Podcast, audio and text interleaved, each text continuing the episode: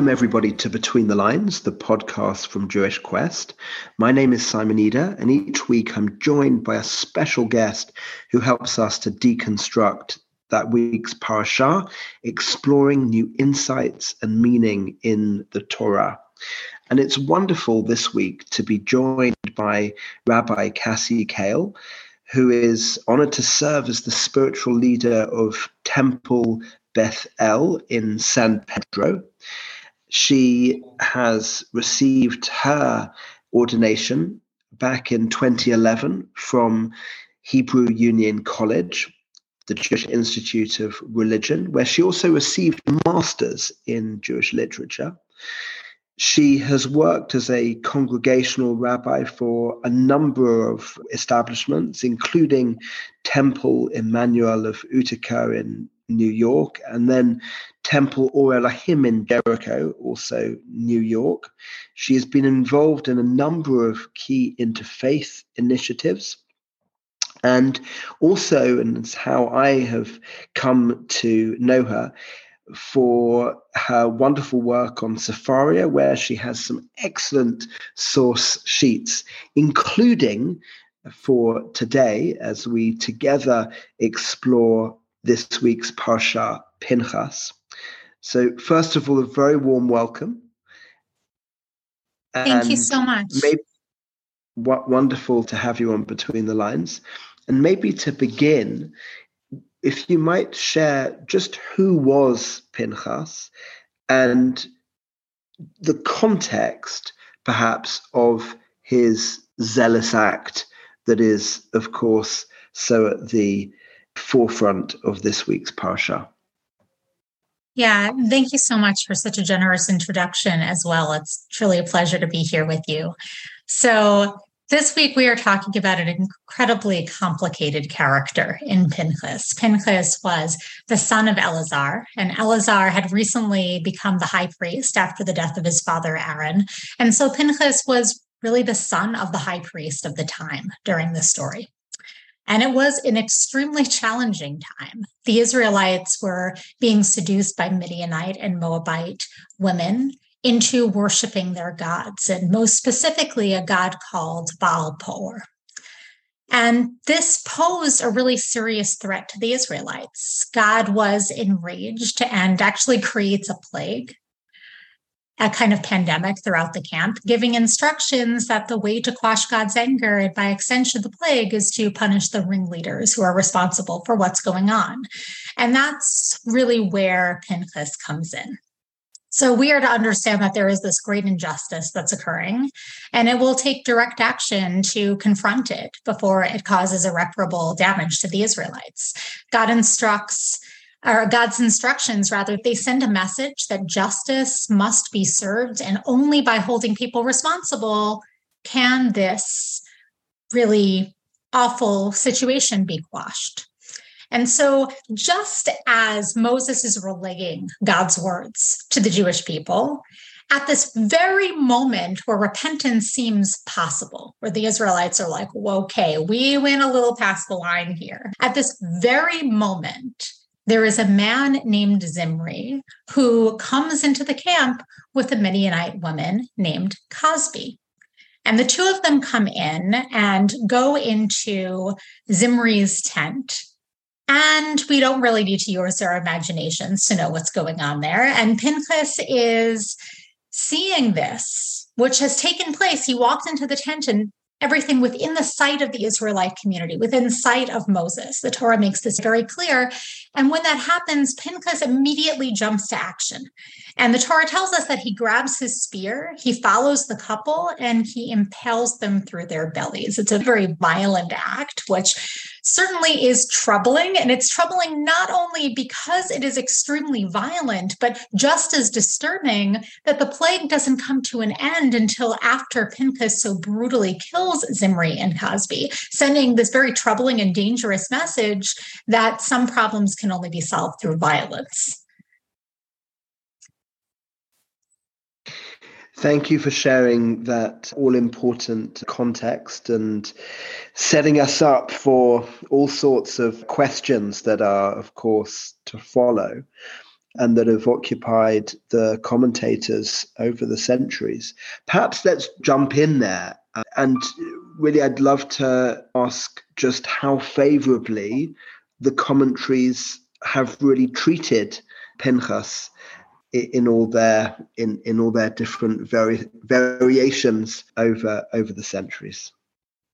Yeah, I think this is such a case of two Jews, three opinions, except it's a lot of Jews and probably like hundreds and hundreds of opinions here as to the kind of person that Pinchas was. And we see such a great gamut within the commentaries and within Midrashim, both from long ago and also modern ones being created today.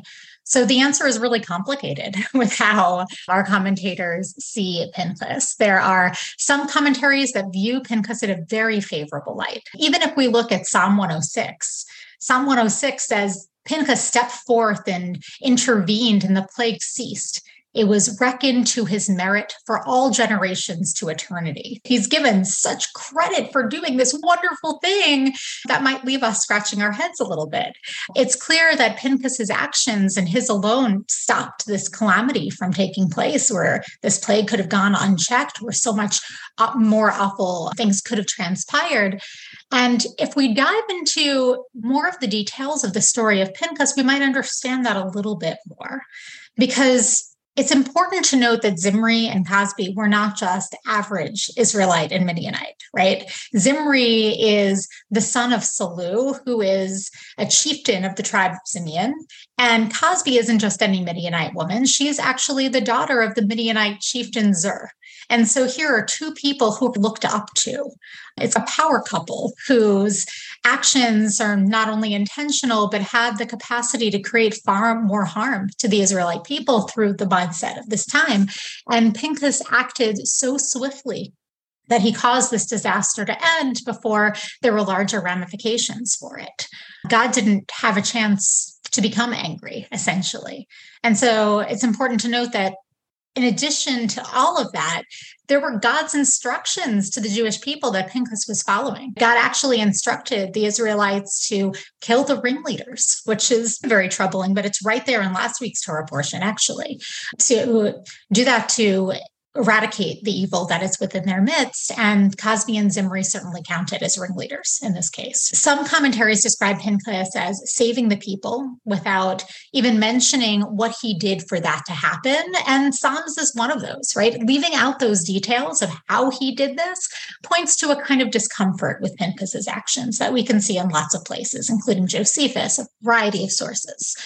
And sometimes commentaries imagine what could have been going on in Pinchas's head as he committed the act. There are some really fascinating kind of understandings of Pinchas, including from Targum Yonatan, which actually describes Pinchas as taking a spear with one arm as he prayed with his mouth and he continued to pray to God as he struck the sinners and he killed them. And this is a very different kind of understanding of who Pinchas would have been that he was measured and intentional, that he was righteous, even as he was committing this act of violence. It wasn't done through anger, it was something else, which is hard for me to really understand, to be honest, but that's what the text says.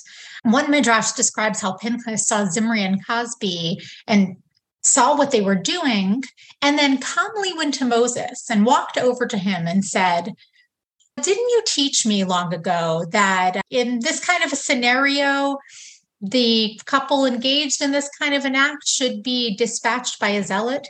And Moses replied and said, Yes. And only after recognizing that Pinchas was dispassionate, encouraging him to go to the couple.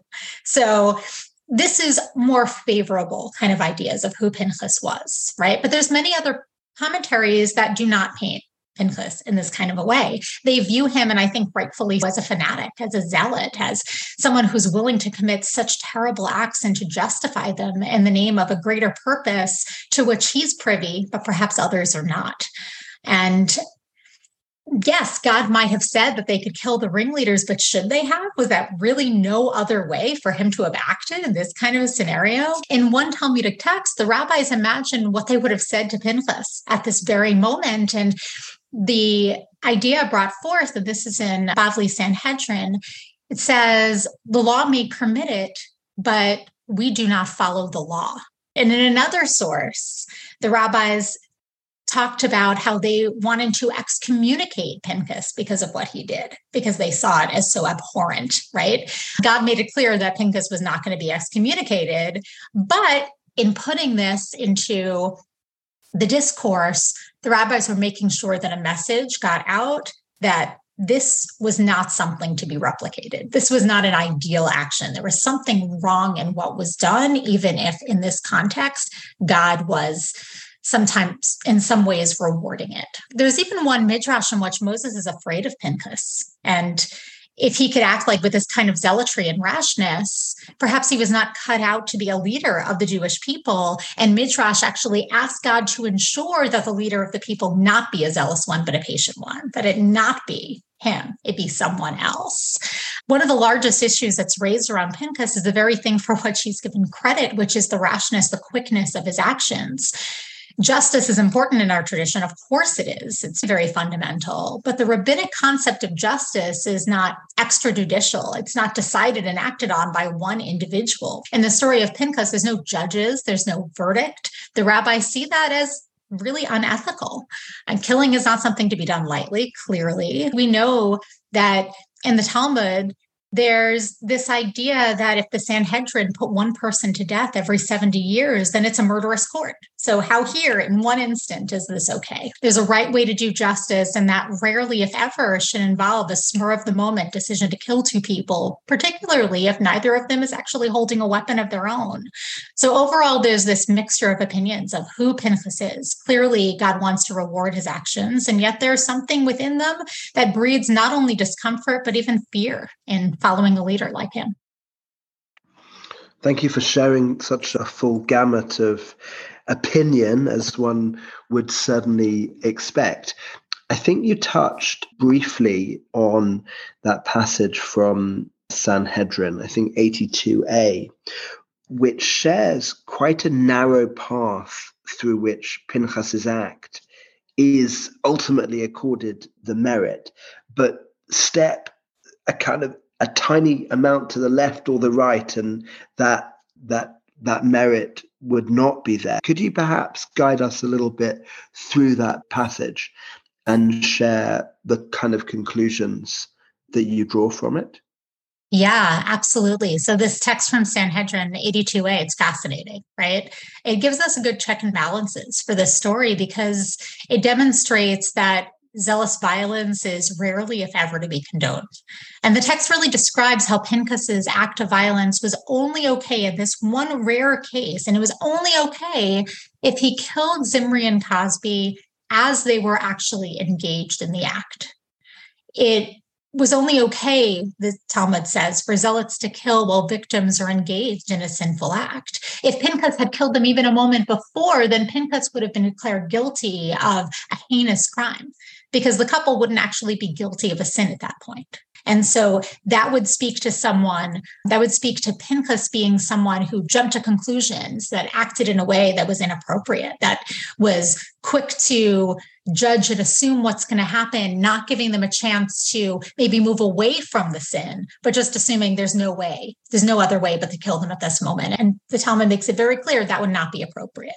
And at the same time, it also says that if Pinchas had killed them the moment after their act, then his act of violence also would have been far from appropriate and he would have had really severe consequences for doing so because he wouldn't have been stopping anything from happening. Rather, he would be a pursuer of justice after a sinful act. And according to the Talmud, a pursuer is only permitted to kill in the case of self defense.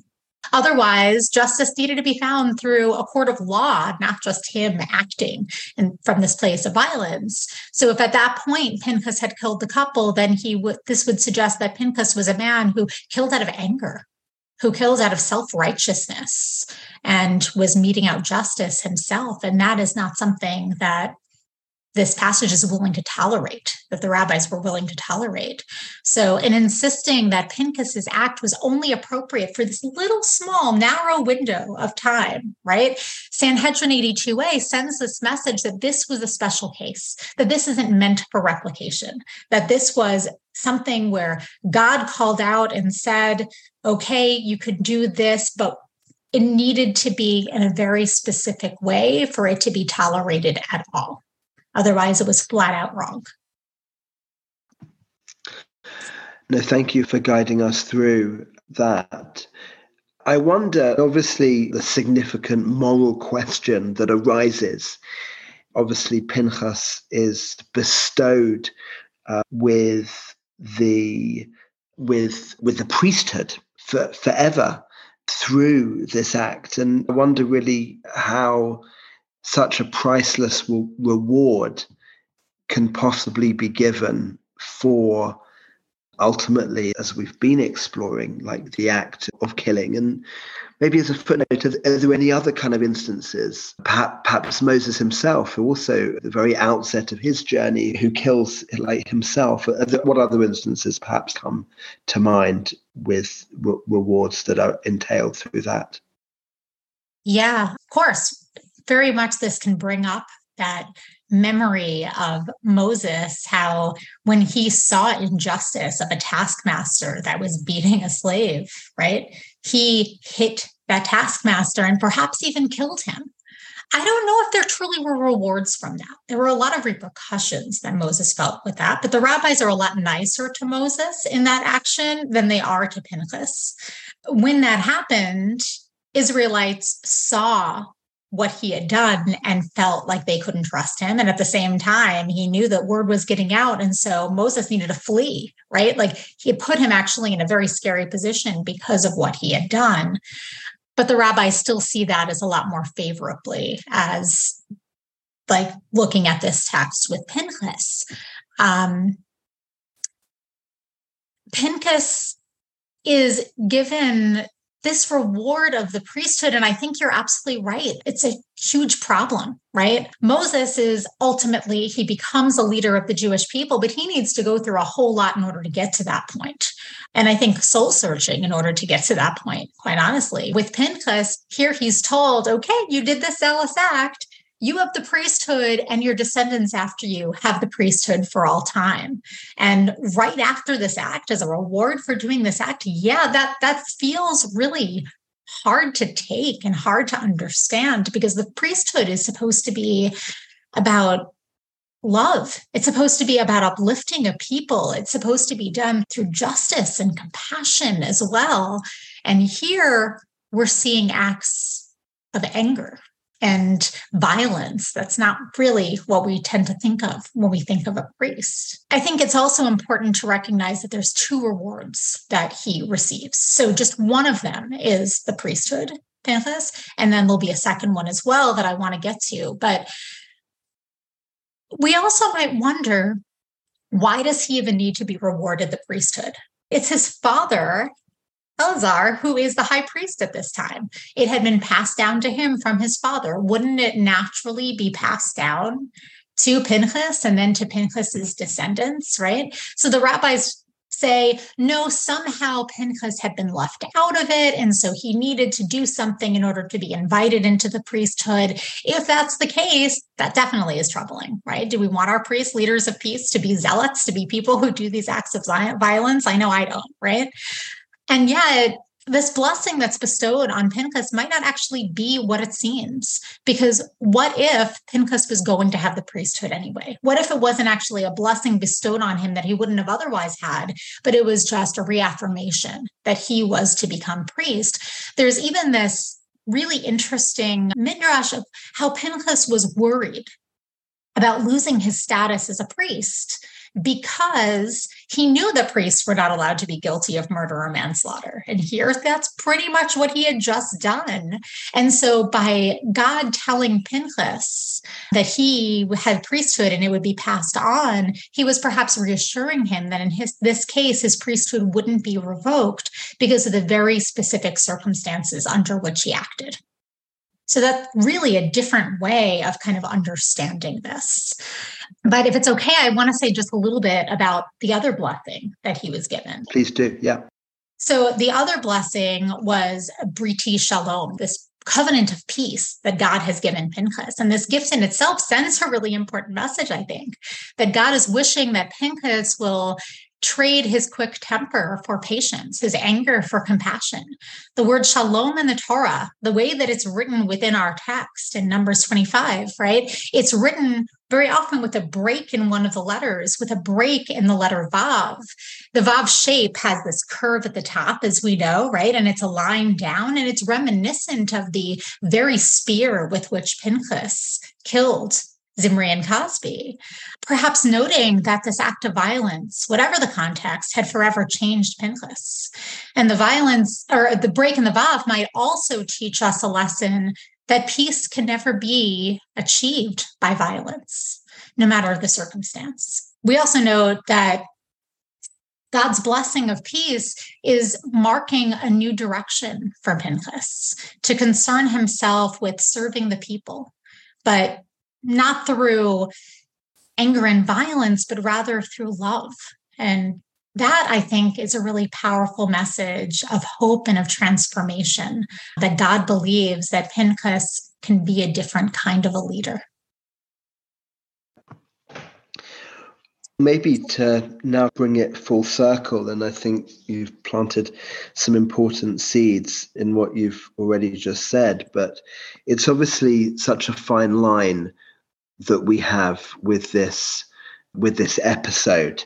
So easy to utilize this this story for for justification of zealotry and yet of course within it the seeds of self-correction and and and the pursuit of peace. I really wonder and perhaps to conclude what this episode can really say about our action in the world today. Yeah. Uh, and I think it has a lot. Like for this troubling story, to which it might feel really hard to relate, it, it transforms into one that is so applicable and relevant to our time. We know there's so much injustice in our world right? Perhaps when we witness injustice, when we see racism and xenophobia and anti Semitism and sexism play out before our eyes, and so many other types of injustice as well, it's natural and even appropriate to feel angry. That anger can be a force that can drive us to do something. We want to be passionate. We need to be passionate in our fight for what is just and what is right in this world. The way that Pinchas goes about showing his passion for justice is perhaps not something that we want to applaud. But I think that, at least I hope that we can also recognize the courage that he displays in wanting to do something. For noticing a problem and standing up and saying, I can actually be part of the solution. We're all familiar with Elie Wiesel's quote that we remember not the words of our enemies, but the silence of our friends. How often do we see injustices that happen to people we love, that happen to people we don't even know, where it's really easy to turn our heads and look the other way? But Pinchas is teaching us no, that's not okay. If there's something going wrong, it has wider repercussions. It's important to stand up and do something about it. But, and it's a really big but, we must be careful about how we do so, how we channel that anger. Like a flame, anger can fuel destruction and mistrust. It can lead to loss of life in such awful ways. But fire can also be a source of warmth that comforts us, that sustains us, a provider of light, of justice through which we can navigate all of our actions, a beacon for what is good and right in our world and within our tradition. It can be the fuel that drives us and sustains us as we work for a more just and a more compassionate society. And our text, God is condoning this one act of violence as a special circumstance. But our tradition is very clear that violence is not actually the way. So, my hope of what we can take away from this is like, just as Pinchas had courage to stand up, to take risks, to do what was right, that we too have courage, that we too can take initiative, but that when we do so with the knowledge of the brit shalom, we do so inspired to act through a covenant of peace, which will always be more effective than anything else. Amen to that. Rabbi Kail, thank you so much for guiding us through this extremely complex and difficult episode that we encounter in Bamidbar as we hurtle towards its concluding parshiot. So thank you so much, much, much to contemplate there and take with us on our journey. Thank you. Thank you so much. If you enjoyed this podcast, please do remember to subscribe on Apple Podcasts, Stitcher, Spotify, or wherever you get your podcasts. And of course, do find out all about our exciting content we have for you on our mothership, jewishquest.org. We do look forward to meeting again next week.